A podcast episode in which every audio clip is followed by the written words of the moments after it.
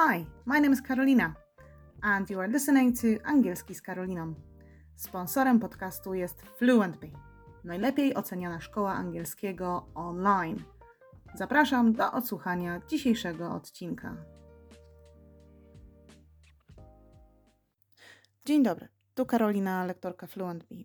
Dzisiaj skupimy się na tym, jakie czasowniki frazowe są najbardziej przydatne.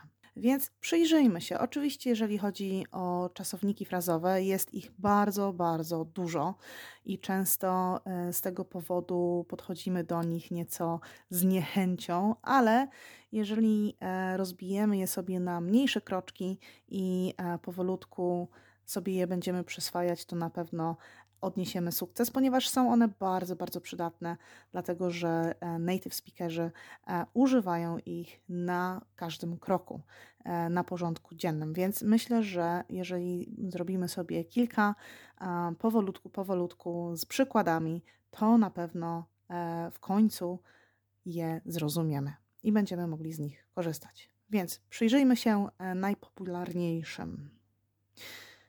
Jeszcze ważną rzeczą jest, aby wspomnieć, co to takiego jest czasownik frazalny dla tych z Państwa, którzy pierwszy raz coś takiego w ogóle słyszą. Więc są to czasowniki, które łączą się z przyimkami lub przysłówkami, czyli takimi słowami po prostu jak at, in, off, down i tak dalej, i tak. I przez to połączenie z czasownikiem, czasownik frazalny dostaje nowe znaczenie, więc zupełnie to znaczenie się zmienia.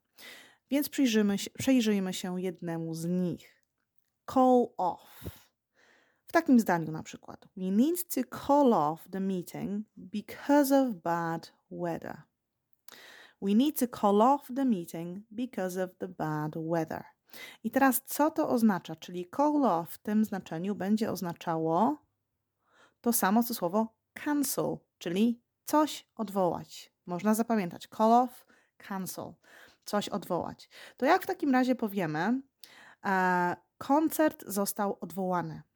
Tutaj oczywiście mamy inny czas, już nie mamy, um, tutaj mamy czas przeszły. Więc the gig was called off, odwołany w czasie przeszłym. Mhm, dokładnie tak. Ok, a teraz następne.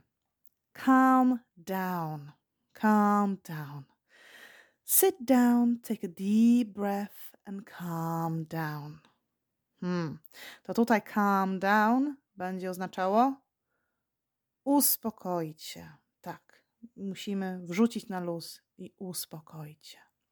A jak przetłumaczymy takie zdanie? Jesteś zestresowany, musisz się uspokoić. You are very stressed. You need to calm down. Kolejny czasownik catch up. Catch up. Brzmi nieco jak ketchup, ale nieco inaczej wymawiamy. Catch up. Catch up. Aha. Czyli e, posłuchajmy takiego zdania. I can't meet up today. I have to catch up on work. I have to catch up on work. I can't meet up today. Czyli jeżeli nie mogę się dzisiaj z kimś spotkać, bo muszę, co zrobić z moją pracą? Mm, nadrobić zaległości. I need to catch up. Ale catch up ma jeszcze jedno znaczenie.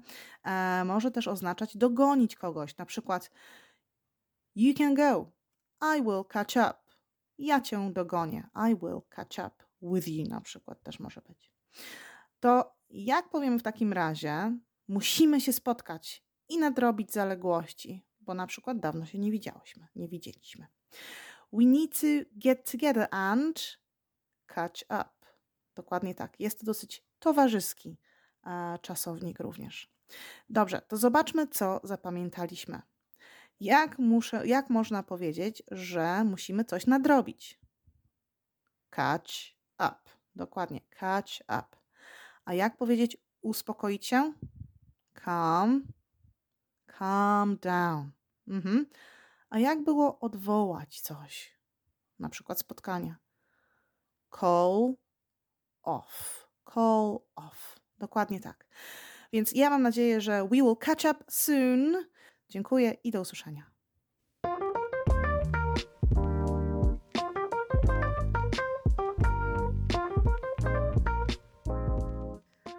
Hi, my name is Karolina and you are listening to Angielski z Karoliną. Sponsorem podcastu jest FluentBee, najlepiej oceniana szkoła angielskiego online.